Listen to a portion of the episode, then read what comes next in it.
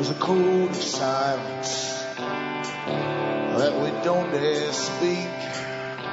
There's a wall between us and a river so deep.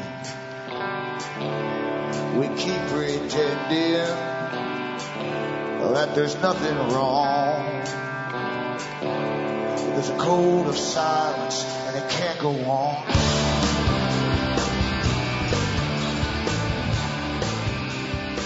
Hi folks, I'm Alan Watt. This is Cutting Through the Matrix on May the 17th, 2013. I will start off by advising any newcomers to come in uh, and look at cuttingthroughthematrix.com website because there's lots of free audios for download and it'll keep you busy for a long, long time if you can go through even a, a, few of them, in fact, because I go through the system that we're born into and the big agenda, because it is a big agenda, an ongoing agenda. Here for a long, long time, it was on the go before your grandparents were even born, and every generation goes through it, and this big agenda is run by a few people really, the richest folk on the planet, and their descendants too. They have lots of think tanks working on every societal problem uh, that has to be mended or altered, changed to work for the new global society. And that, be, that includes behavior modification and our cultures and everything else too. And they, um, they're run by the richest folk in the world, as I say. The top bankers or international bankers of the day set up their big foundations uh, and class uh, themselves as tax-free foundations under uh, philanthropy. And you'll find the Royal Institute of International Affairs is one of the biggest in the planet. Uh, it set up the idea for taking over the world, making it global, and also the free trade agendas they would do. They would merge countries together into blocks, trading blocks. And then they, with their partner in the US, their branch there is called the Council on Foreign Relations, which also owns all the media, basically, at least the guys who run it are all members of the CFR. And they shape our minds for us. We, they give us our realities, what to think about, uh, what to argue about, and so on. So everything in the world today, that as we know it, is controlled by small groups all working together with huge foundations, lots of money, lots of think tanks, and, and they literally go through the whole world agenda, including the takedowns and, and the bringing into, into austerity for post-consumerist societies. So help yourself the website, as I say. Remember too, you can get transcripts as well as the audios on all the sites in English. And if you go into Alan Watt Sentient, sentinel.eu, you can get transcripts in other languages. Now, as I said before, many, many times, you're the audience that bring me to you because I don't bring on guests as advertisers. I don't take money from advertisers. And um, the only cash that comes in here is from the listeners who buy the books and discs at cuttingthroughthematrix.com. And through the books and so on, I, I, do go through the histories of the societies down through the ages, the art of chronology, which is the art of controlling masses of people through various techniques and very, very ancient art. Today it's incredibly specialized and there are actually archives of material for the ones who are brought in to help manage the world, world managers you might call them and some professors actually admit to this too. So um, if you want to buy the books and discs, as I say, you can go to cuttingthroughthematrix.com and find out how to do it. And from the US to Canada, don't forget you can still use personal checks or international postal money orders, or you can send cash or use PayPal. Across the world, you got Western Union, MoneyGram, and PayPal. And straight donations are always awfully welcome as we go through devaluations of the currencies. And things are getting very expensive, as you all know out there too. And that's the plan. Because you see, this quantitative easing, which is inflation or devaluation of the currency, has, has been already mentioned many times by guys like the, in the Federal Reserve. They're going to keep this going for another 10 years, at least. So every year, everything's going to go up and maybe a quarter to a half the cost of the previous year. And this is the agenda for the next 10 years. That's how you bring austerity in. It won't happen by itself. The big, the big boys make it happen. And austerity was all planned long before the bank crashes. Because that is the plan for the future. All the extra money you'd have for, for spending on things that you wanted, you have to spend on essential things only. That's, that's a new future. And all be pushed along this well-being, gross well-being, and you'll be taught to be quite happy as you tighten your belts. Back with more after this.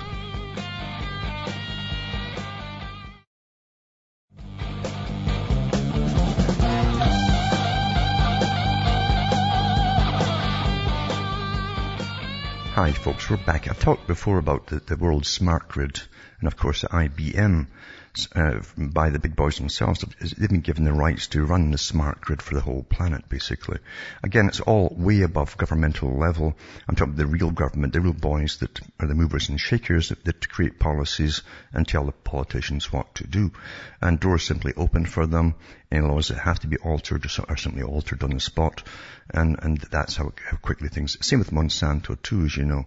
Uh, doors just simply open. All the old laws simply, just simply fade away when they come in and break all the rules in the book. So it doesn't really matter for the big boys because a, a higher authority is obviously given them permission to, to go up the very top, to get to the top. But I say getting back to the, the IBM and the smart meters and so on, we know that the whole idea is to monitor all our use and eventually you will be cut off. And they said that in their articles in Canada when they first talked about it years ago, that eventually the, they could cut different people off if they see you're using too much electricity for any particular thing. Now you could be a single individual living in a home and and it's not because you're using more than say a big family. Uh, they can actually limit it according to what you normally use as an individual. You see. And they say, well, you, have used too much for a single individual, and they'll say you could cut you back and cut you off for a little while. And eventually fines and fees will come into it too for going over certain limits. So it's a control factor, really. Apart from the fact it's a spy in your home as well. And it's not healthy because of the microwave radiation it gives out. But in Britain, they're a bit behind with it, and they'll have to go along with it regardless, regardless of this, this article even, because there's MPs in Britain complaining about it. It says the plan to introduce smart meters into every home in Britain is a waste of money, the MPs have been told. The units are designed to show people exactly how much energy they're using at any time. Now that's the lie that they pushed initially in Canada too, that you would be able to monitor your energy use, but the things are outside. And if you had three things on the go at one time, you have no idea how much any one thing is actually burning up. And the, and the ads they showed you long before that they installed them, they showed you little meters that would be inside the house, on the walls and so on, that would tell you how much you're using. That was all a con to get it through. Anyway, it says here, energy analyst Alex Henney said people could be given live information on their energy use via web links or smartphone apps much more cheaply. He told the Energy Select Committee that smart meter scheme would cost 600 million pounds. That's not a bad deal, eh, for the guys who get the contract. A smart meter is a device which provides real-time information about how much gas and electricity is being used and how much it costs to the customer and to the energy provider. The idea is that this should encourage people to cut energy use or switch their energy consumption to off-peak hours. Now, that's another con too. They start, when they first bring them in, they'll tell you it's cheaper to use any heavy appliances at night. You see? And that works for about a year or two, and then they change that again too. So it doesn't matter which time. So everything's a con con to get you into it. Anyway, it says, uh, questions about value for money. The original plan to require energy firms to offer smart meters with in-home displays to every home in Britain was announced by Ed Miliband when he was climate change secretary. Can you believe somebody's a ch- climate change secretary? Huh? It's like having a high priest, uh, you know, it's in charge of the, the god of weather, you know. It's, it's ridiculous. And it says here, under the plan, the energy suppliers will be able to install and maintain the meters and they'll pass on the cost to their customers. So everything goes up, of course. The hope is that in the long run, the energy companies and customers will save more than the displays cost. Really, what a joke. But as I say, and this, uh, this politician actually says that about half of these, these meters would never be used. He says, he says, you ought to ask yourself, first, firstly, what proportion of the public are going to use it to in-house display? And secondly, why can't they use their smartphones or their computers? The government would be running a computer system to coordinate the information received by smart meters. Uh, of course the government will be because as I say, there's a spy right into your home with broadband and the whole bit too. This is in the written evidence people to given to the committee. Mr. Henney, a former London Electricity Board member and author of various books and studies on energy issues, including smart metering, said the technology behind the scheme was another government IT disaster in the making. And then they go on about delays and cost overruns. But it's an essential thing for this, for the smart grid. And with the, with the smart grid too, they can actually cut off uh, non-emergency households, for instance, keep hospitals going uh, and things like that, but switch everybody else off and divert all that electricity to some other region across the planet, for that matter, because that's a big hope. They're actually laying big underground cables right now across the planet to link them all up. And of course you'll be paying for the third world for a long time. That's all part of it too. They haven't mentioned it in this article, but uh, I've, I've seen it in other ones as well. That's the world you live in. It's all chronology, you know. And many, many times before I've said, you really watch all these studies that they do. Uh, when the big boys need something done and a change in society, they'll bring out a study to prove why you should do something or change your ways or whatever. And they have a department in Britain of mental health actually, and they call, it actually prompts you for behavioral change. But they do the old Bernays thing of uh, getting so-called experts to write things uh, and do fake studies, which are just that, they're fake studies. Now, since they're putting up the retirement age across Europe, because they don't want to pay the pension money out, you see, uh, they have to bring studies out to prove it's, it's, a good thing. And here's one right here, right off the bat. It says retirement harmful, is harmful to your health, the study says. It says retirement has a detrimental impact on mental and physical health, a new study has found. Wow, eh? science is amazing. The study published by the Institute of Economic Affairs, who else? A think tank found that retirement results in a drastic decline in health in the medium and long term. So the IEA said the study suggests people should work for longer for health as well as economic reasons. The government already plans to raise the state pension age. See how they do? They just come out with their, uh, you know, studies that will contradict every other study. Uh, and uh, so here's a new study. This is the in-house study now. This is the one that all going to go by. It's good for you. And they'll teach you that through a thousand different ways. Ads on television to encourage you, encourage you to just stay working and how great it is and smiley faces in the ads and stuff. Nobody's got sore backs or anything or arthritis, you know. No. Also too, an article to do with, um, inequality, debt and growth. It's quite good actually. It says, uh, it's an article where, where they're trying to blame the lower classes for causing the last bank crashes. And it says inequality, debt and growth shows that low to middle income households were reliant on borrowing to fund much of their spending for more than a decade before the financial crisis. The report reveals the full extent of the increase in borrowing and deterioration in household saving rates in the run-up to the 2008-9 crisis with the poorest 10% outspending their income by 40% by 2007. Given only a minority of the poorest are homeowners paying off their mortgage, it's highly unlikely this was counterbalanced by an increase in housing wealth. The report was authored by the National Institute for Economics and Social Research, and it found that over the past 10 years, 97 to 2007, spending grew faster than incomes across all households, but for the poorest groups this was much more pronounced. So the bottom line is, when you go through all this article, it, was all the, the, the, people's fault. It wasn't the banks. It was the people's fault. So there you go. That'll be go down. I'll go down in history in official reports.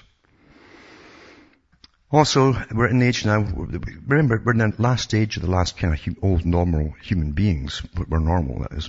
Although we've been bioengineered by various means and chemicals and, and the stuff that we eat now is, is engineering us. Plus, uh, the massive vaccinations too have already changed even the physique of, of, males and females in a lot of places.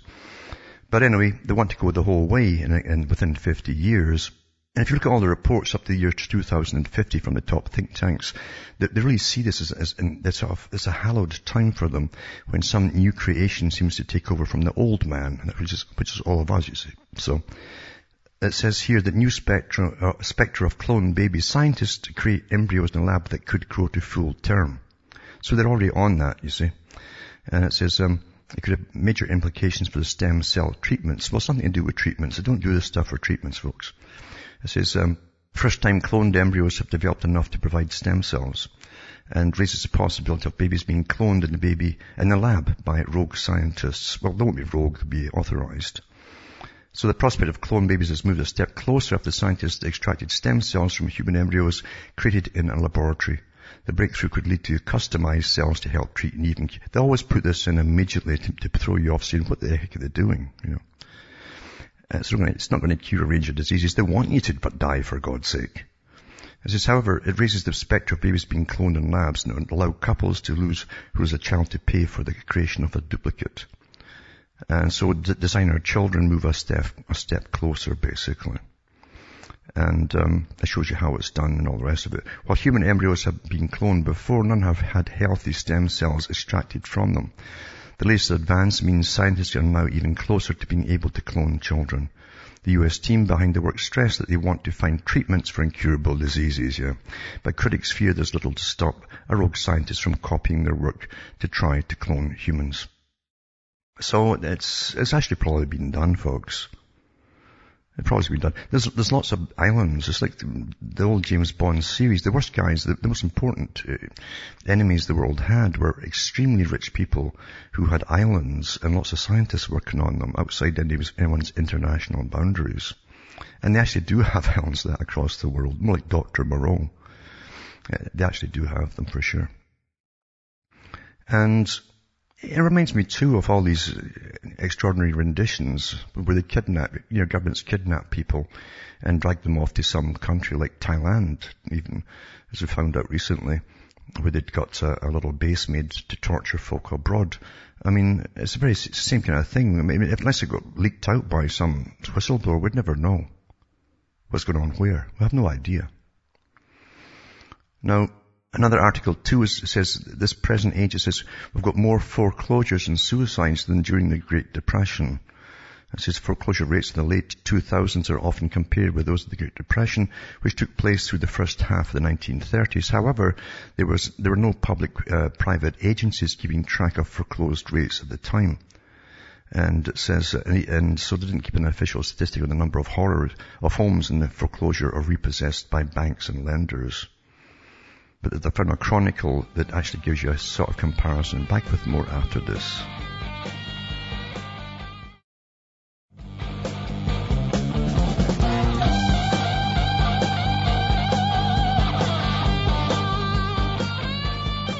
Hi folks, we're back cutting through the matrix talking about the Great Depression and uh, the homes that were lost versus the present time we're in.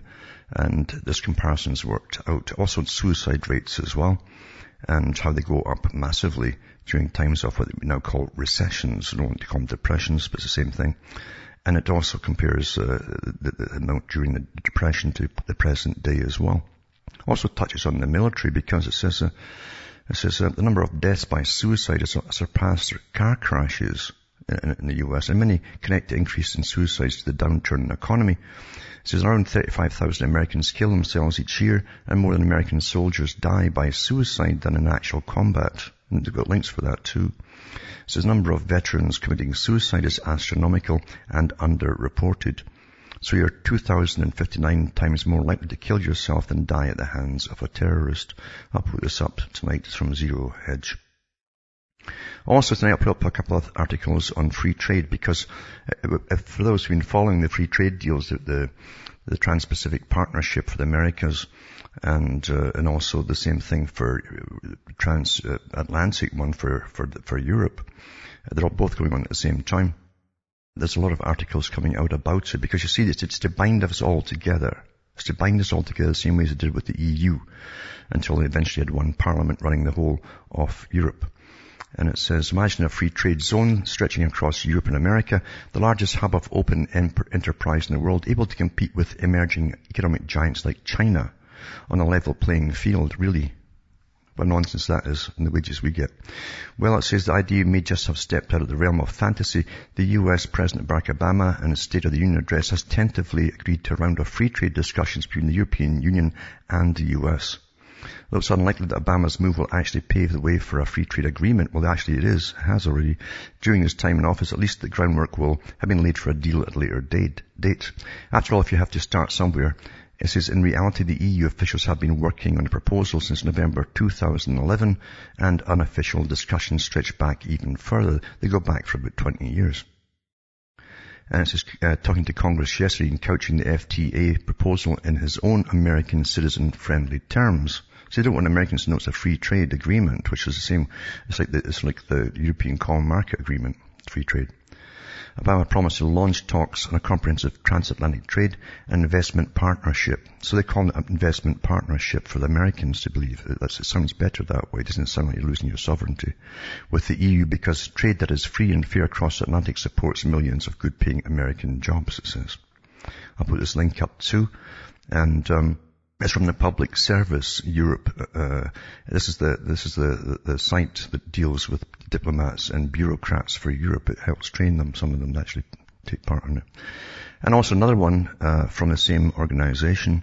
They go further into it. It says that the potential free trade agreement between the European Union and the US could help spread Western normals across the world in the Atlantic century, as well as creating an open market for 800 million citizens, as senior American diplomats claimed. In an interview with PublicServiceEurope.com, the acting deputy chief of mission at the U.S. Embassy in London, Mark Tokola, uh, spoke of the excitement spreading through diplomatic circles on both sides of the Atlantic. By providing extra leverage when dealing with third states outside the FTA, the pact could enable Europe and America to, to demand democratic and human rights improvements at the negotiating table. This would mirror the EU approach used in accession talks and through the neighbourhood policy whereby those non-European nations wanting to join or trade with the Union are forced to adopt certain normative standards. So it's all going ahead. So it isn't just uh, free trade to do with economics. It's also to do with politics and what they eventually do when you start merging with them is change all your laws, by the way. You harmonize all your laws, as they call it. That's what happened to Europe.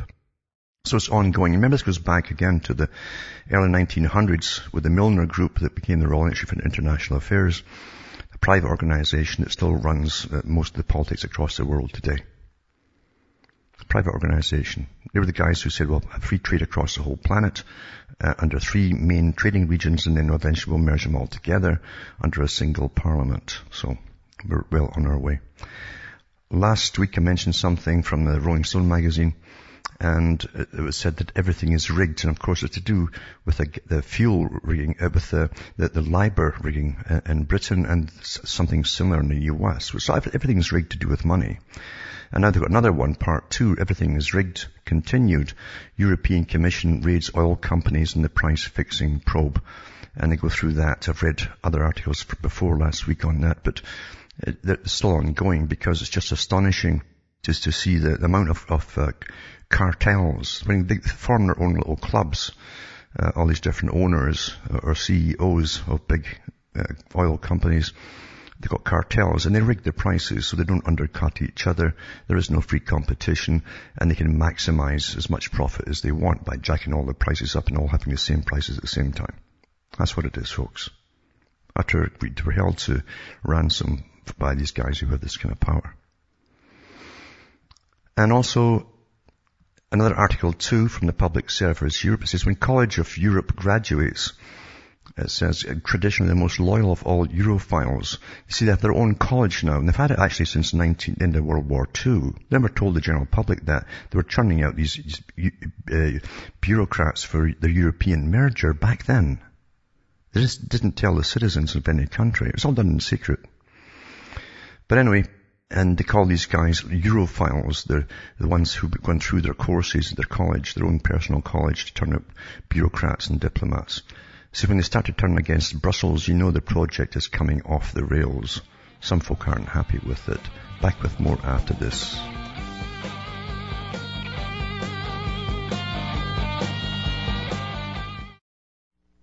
You're listening to the Republic Broadcasting Network because you can handle the truth.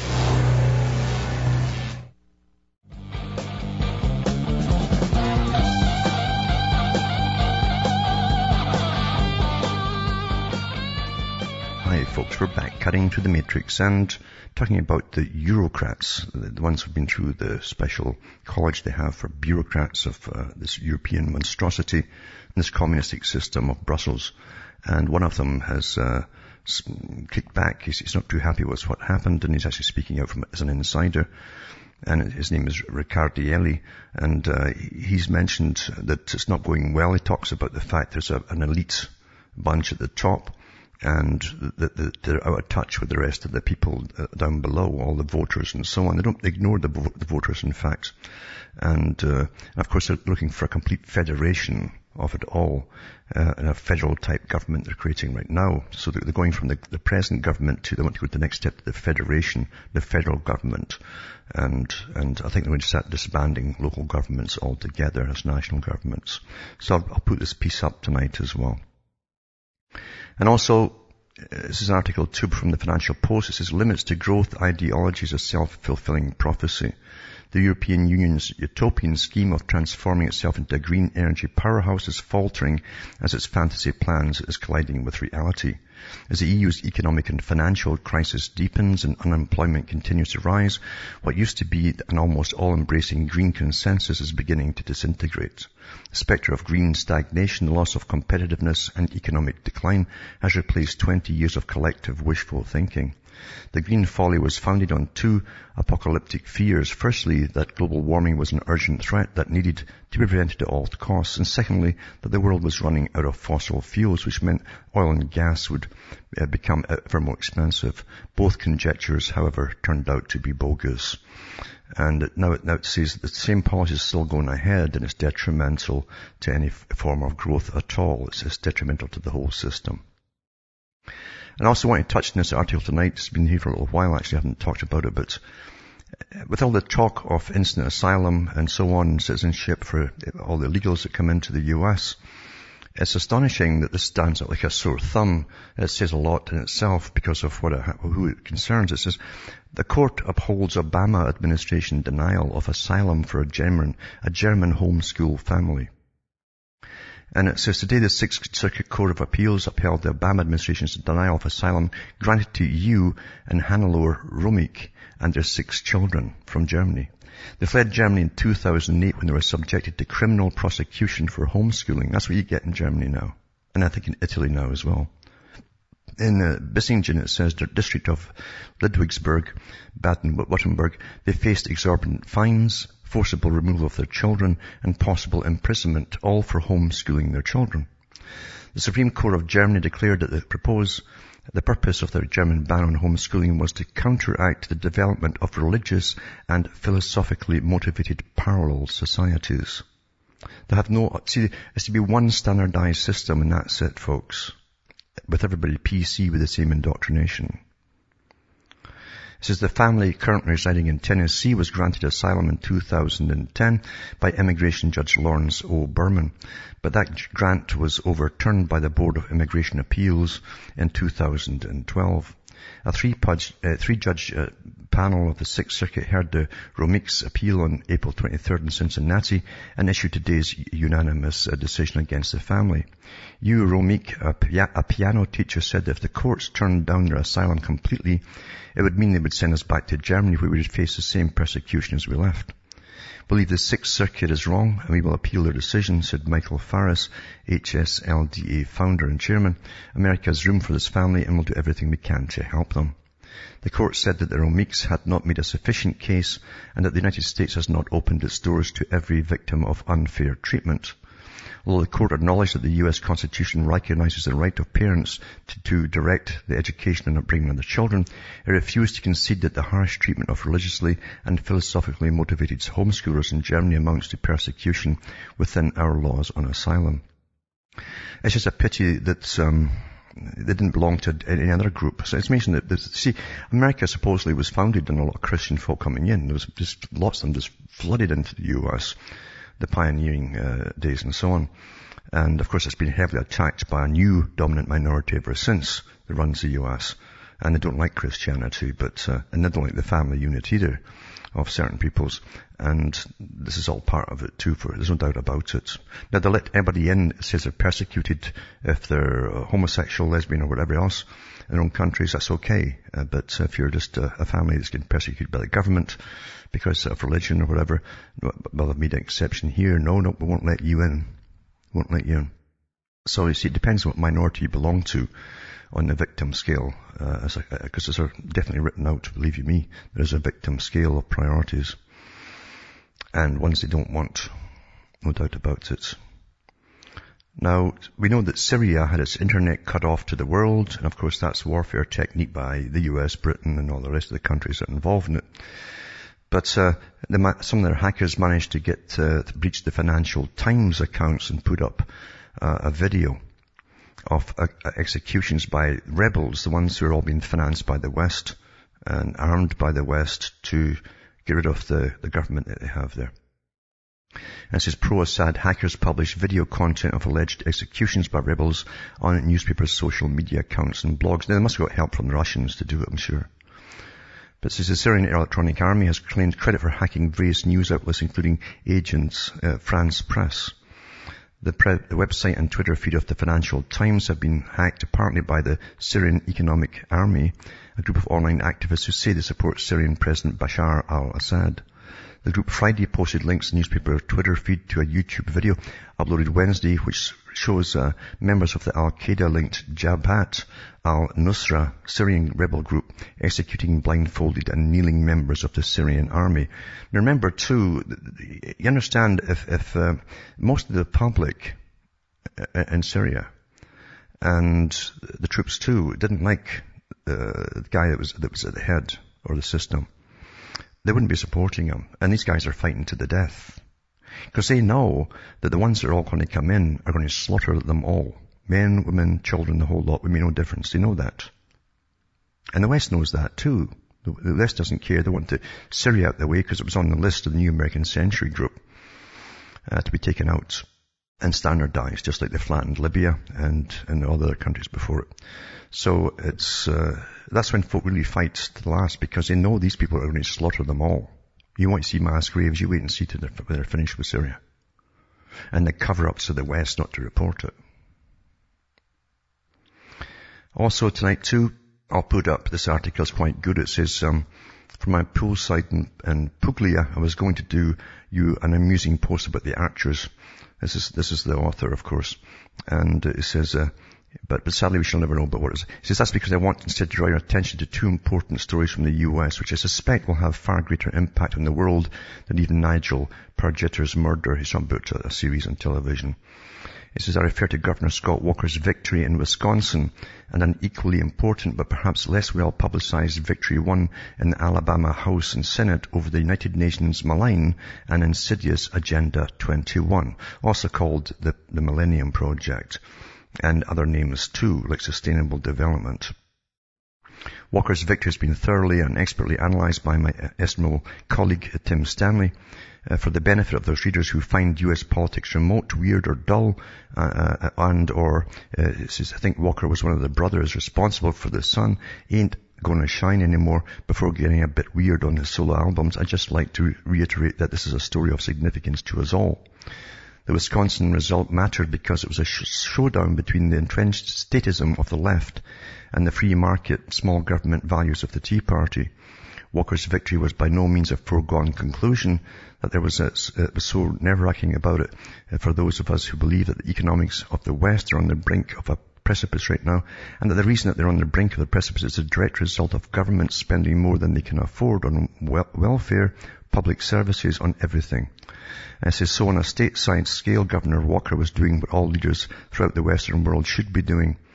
By so, but so rarely, it says, uh, it says, um, saying enough is enough. We cannot go on living this lie any longer. The repercussions will, I hope and pray, be enormous for too long we've been told by many siren voices on the alleged right detoxifying the brand name of anyone, that socialism is now so well entrenched that the very best any conservative administration can hope to achieve is to continue the upward trend of government spending only at a marginally smaller and less catastrophic rate than a left liberal administration would adopt. Wisconsin proves that ain't necessarily so and as Tim Stanley notes, will afford tremendous shot in the arm for the, the, the campaigns against Obama and so on. Equally important is the victory uh, won in Alabama. One of the reasons I've become so embroiled in the climate wars the last few years is because I recognized early on that the once worthy cause of environmentalism has been uh, suborned by the international left as a proxy issue designed to mask its real agenda, the destruction of the capitalist system, global wealth redistribution, the removal of property rights, a gradual takeover by democratically unaccountable left-leaning bureaucrats and technocrats belonging to organizations like the United Nations and the European Union. Agenda 21, born at the Marxist Maurice Strong's Rio Earth Summit, is a key part of the campaign. So for more details, I refer you to a particularly excellent book called In the US Watermelons. And the link is on here. I'll put all these links up tonight at the end of the, the talk. So the book is called Watermelons. In UK, watermelons, and in Australia, killing the earth to save it. So Australia's the one that's different. It says, uh, Killing the Earth to Save It, same book, whose author's name eludes me, but it's, is a good read, he says. And says, uh, until really, uh, quite recently, those of us fighting this war felt badly outnumbered and much put on and very lonely.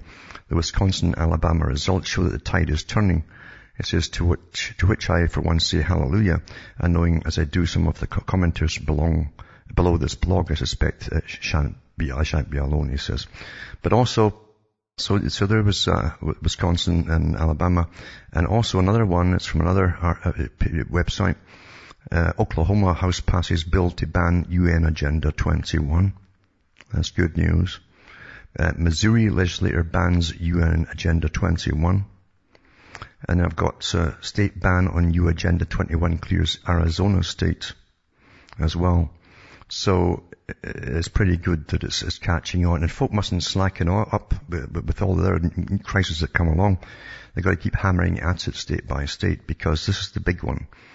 Is to end up controlling the, the, the way that the children are brought up and how they think about energy conservation, all that kind of stuff is to do with bringing austerity, forced austerity, uh, and training us all, the whole population into a new way of living, of just giving, giving, giving, giving, giving, etc., and having no extra spending money. It's all taken for green causes and taxes and fees and so on.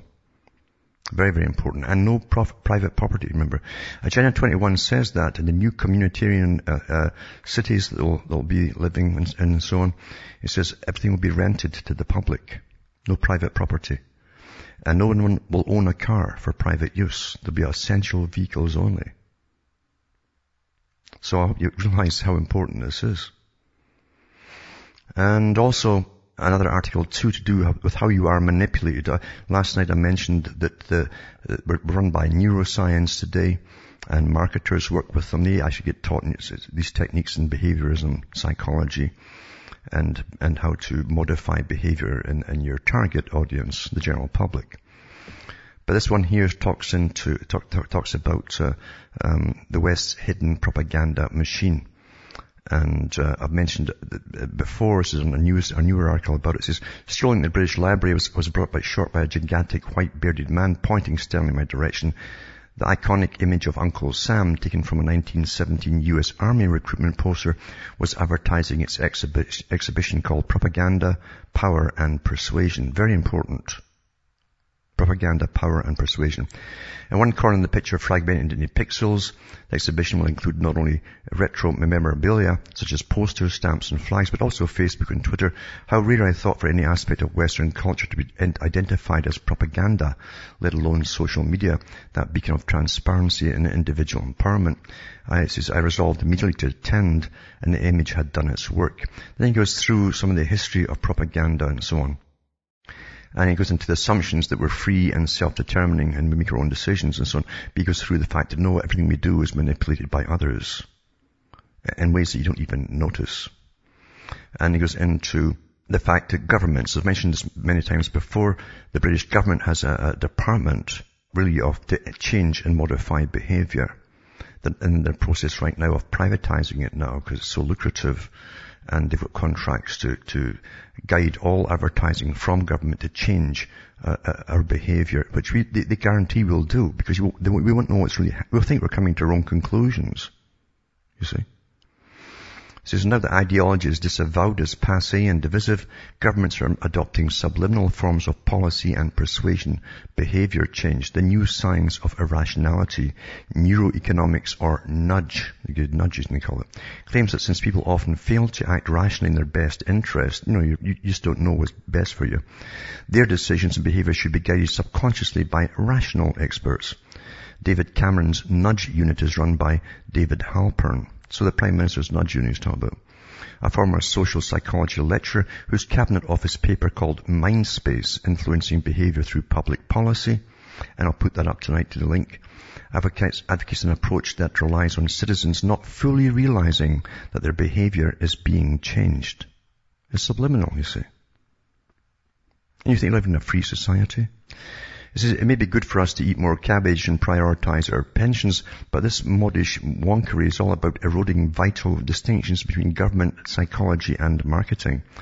The government's public health responsibility deal uh, works jointly with the nudge unit and fast food giants.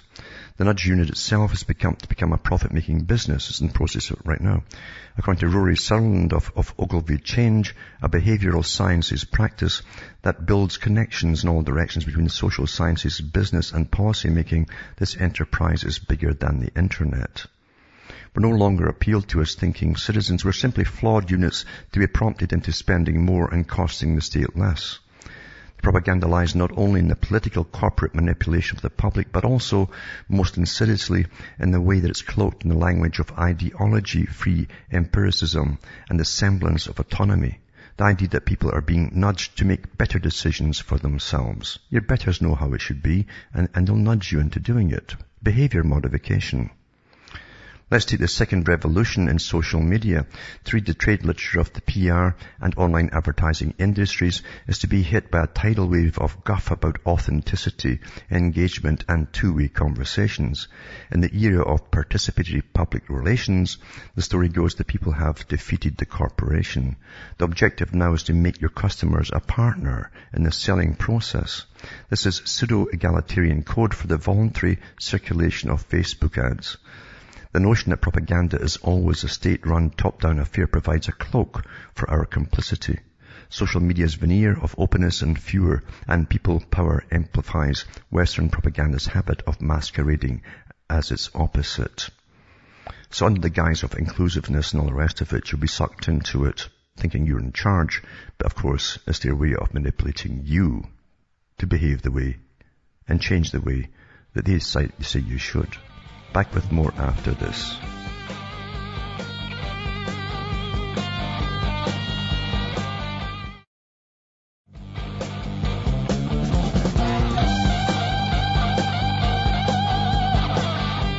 Hi folks, we're back carrying through the matrix talking about behavior modification uh, from experts within that are employed by governments. And the US has their own department too that works heavily uh, and, and uh, altering the behavior of those within the US as well and giving your opinions.